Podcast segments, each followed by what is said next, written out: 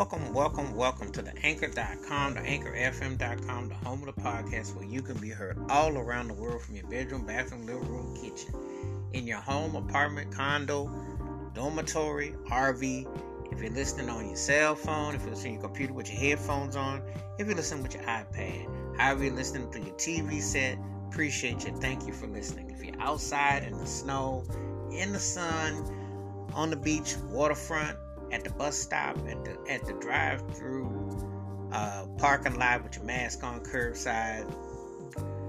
However you are outside enjoying the evening, appreciate you listening. Glad to have you. Thank you. In this particular episode, I'm going to talk about an artist that she uh, was part of a very successful group, her mother,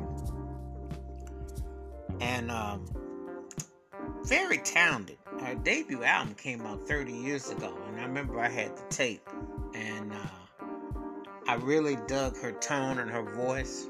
Um, I thought that uh, she had a very promising career, and I really enjoyed her voice and tone. And you know, and it was a song that was a big hit off this record, and it really, you know, it was like one of them songs that just lingered, stayed with me and I really enjoyed how it was. And so I said to myself, I said, well, you know, I'm gonna go buy that tape, which I did.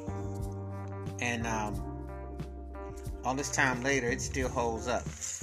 The name of the artist is Wynonna Judd, and the name of the song is No One Else on Earth. And what I liked about it is that it was traditional Nashville country, but it had some had some gut bucket organ flavor to it. It had that some of that hello had to get down.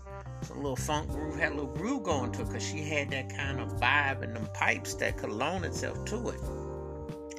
And see i'm gonna be real with you as a betting man i thought Wynonna judd would have had the kind of run that shania twain or some other precursor to the dixie chicks because that's where the judds were see things about music and life is that the parallels are very interesting and a lot of times you see some similarities with certain things.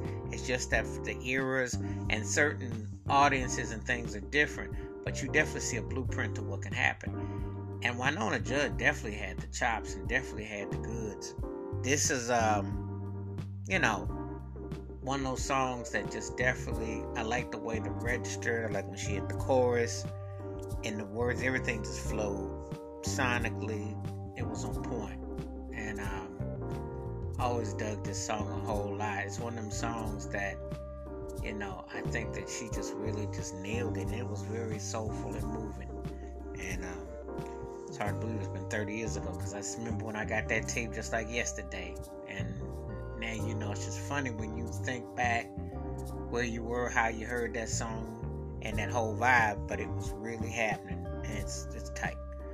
Wash your hands, keep your mind clear, watch out for another, and please give me your thoughts and takes on Wynonna Judd, No One Else on Earth and how this song stacks up in her catalog.